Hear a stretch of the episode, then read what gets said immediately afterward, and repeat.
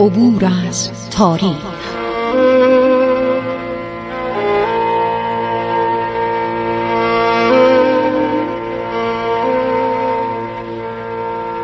کاری از گروه جوان و اندیشه رادیو جوان.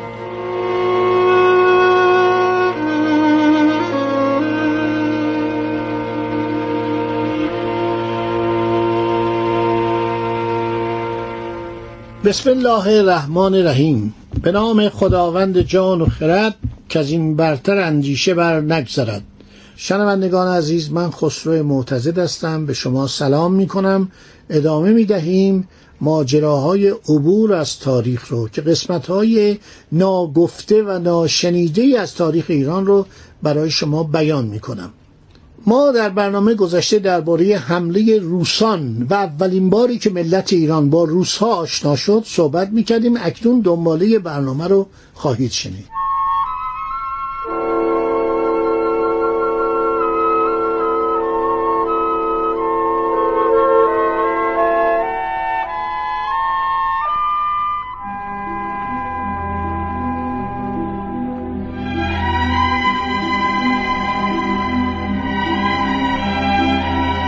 سپاهیان روس قبایل روس وارد سرزمین های گیلان و مازندران و آبسکون یعنی گرگان میشن و میرن آذربایجان. از دیار اردبیل آذربایجان تا این دریا سه روز راه است. روسان خونها بریختن و اموال فراوانی به غارت بردن و به همه جا حمله کردند به ویرانی دادند و بسوختند و اقوام سواحل دریا به فقان در آمدن که از روزگار قدیم دشمنی به این دریا نیامده بود. فقط کشتی های تجار و کشتی های ماهیگیری به دانجا رفت آمد می کرد روسان را با گیل و دیلم به فرماندهی یکی از سرداران ابن ابلساج جنگ ها بود. این ابن ابلساج ایرانی بوده فرمانروای شمال باختری ایران بوده دستشانده خلیفه عباسی بوده نام پدرش را دیوداد. دیوداد اسم ایرانیه. دیوداد یعنی پهلوان. این دیوان که در شاهنامه ذکر میشه به معنی پهلوان بوده به معنی آدم های بسیار تنومند و درشتندام دیوداد پدر یوسف ابن ساجه که نام ایرانی است. شود که در یکی از کتاب ها در کتاب الایون و در سله غریب دنباله تاریخ تبری بهش اشاراتی دارند. یک بار علیه مقتدر قیام کرد. این یوسف ابن ساج مونس ترک او را شکست داد و مورد عفو واقع شد. از ایرانیانی بود که به خدمت آل عباس در آمده بود. در جنگ با قرمتیان. این طایفه بودن ابو طاهر قرمتی که از اهل هجر بود. کشته شد. اسیرش گرفتن و گردنش رو زدن. خیلی طرفدار دولت عباسی بود که کاملا محو دولت عباسی شده بود و کاملا دست نشانده بود. آخرم در جنگی که با قرمتیان کرد کشته شد. اسیر شد و کشته شد. عاقبت در مملکت شروان به ساحل دیار نف رسیدن که به نام باکه یا باکو. بس اینجا اسم شیروان بوده.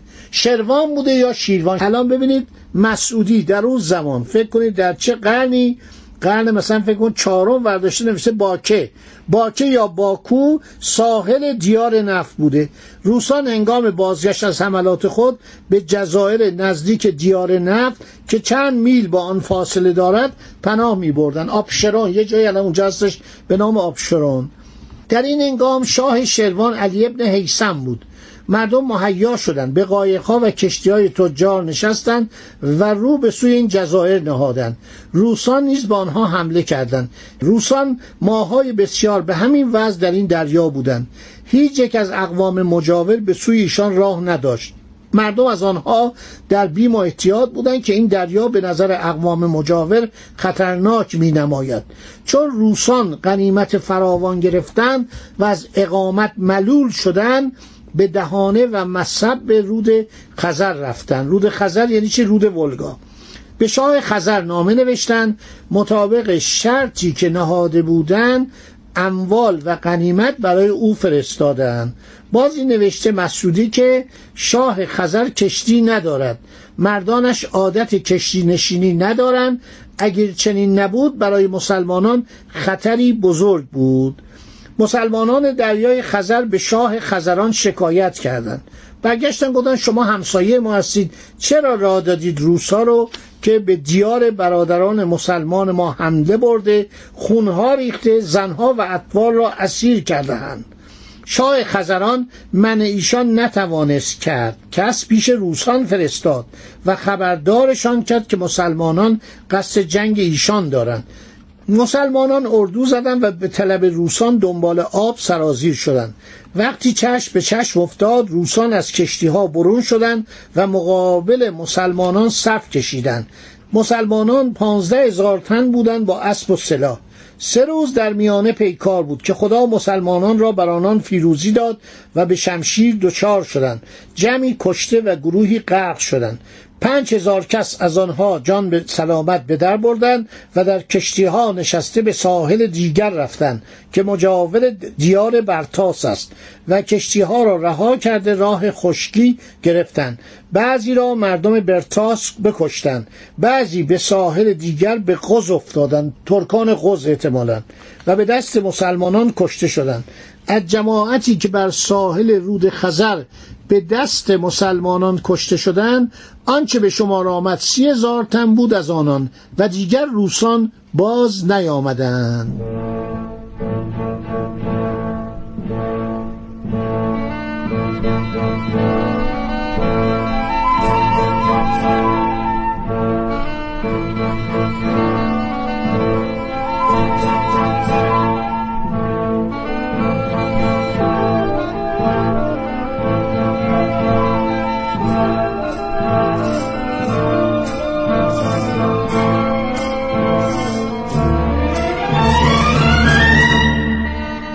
مسعودی در این زمان در جمادی الثانی سال 345 میشه سپتامبر 956 میلادی.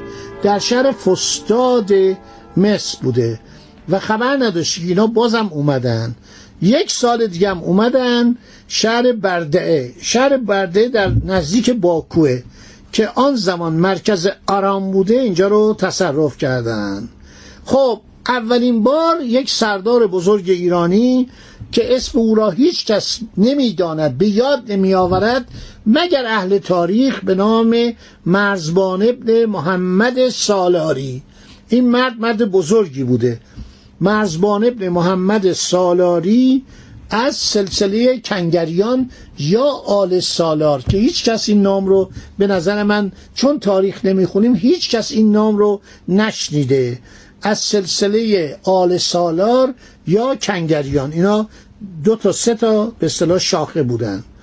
به سال 333 ایشون فرمان روای محلیه تارم زنجان بوده رودبار بوده زنجان بوده ابهر بوده عرض سهرورد بوده و آذربایجان و اران و ارمنستان. تمام این نواحی زیر دست این شخص بوده.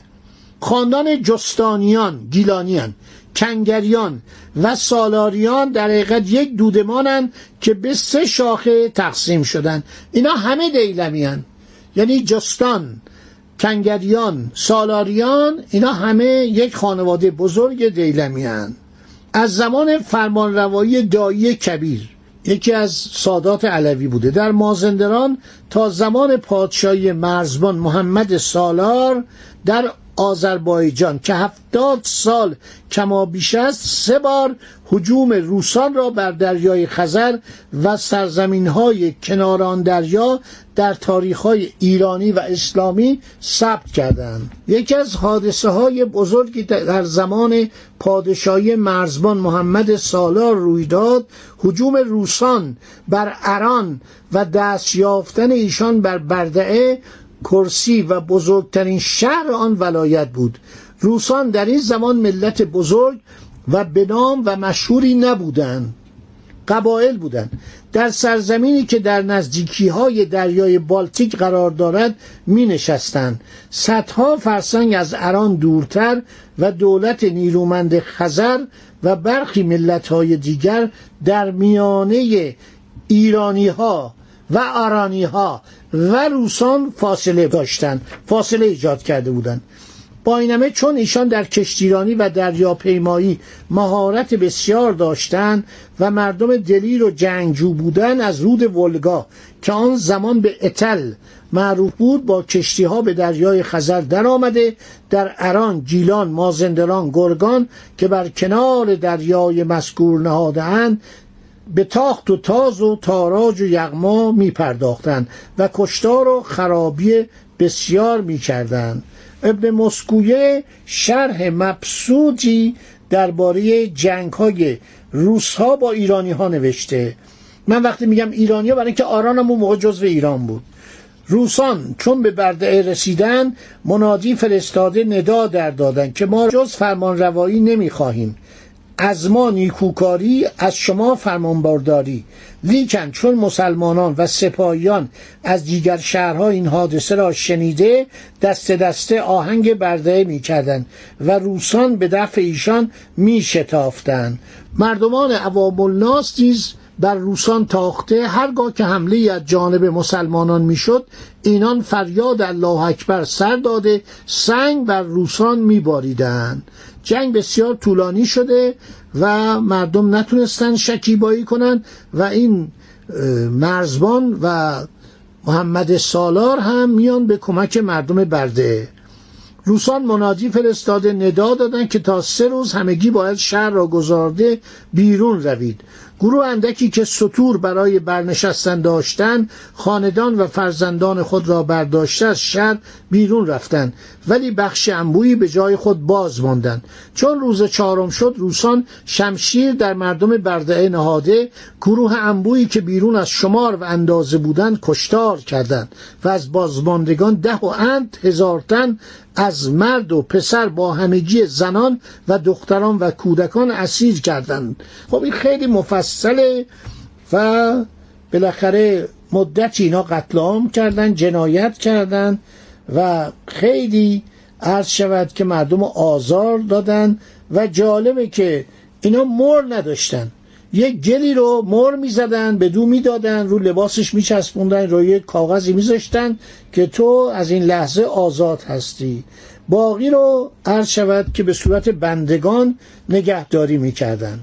اینا نکات جالب تاریخ ایرانه و ما می‌رسیم به جایی که مرزبان پسر محمد سپاه خودشو گرد میاره از تبریز حرکت می‌کنه داوطلبان بهش میپیوندن با سی هزار تن عرض شود که میان به برده ولی شکست می‌خورن. چون روسان خیلی وحشتناک بودن. اینجا با چکش حمله می‌کردن فقط دچار وبا شدن. اینا از بس میوه نخورده بودن در این شهر برده پر از میوه خورد. انقدر اینا میوه خوردن بیمار شدن. چون برده پر از میوه بود و وبا در میون اینا افتاد و ناچار شدن که برن. خدا نگهدار شما تا برنامه بعد تا فرصتی دیگر که ماجراها رو ادامه بدیم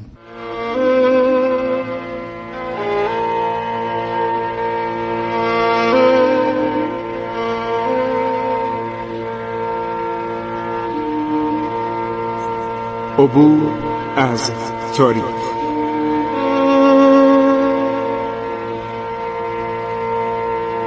ایران با شکوه. 2800 سال تاریخ.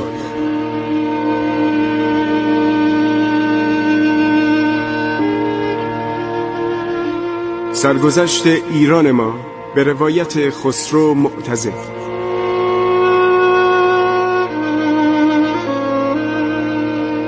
عبور از تاریخ با رادیو جوان.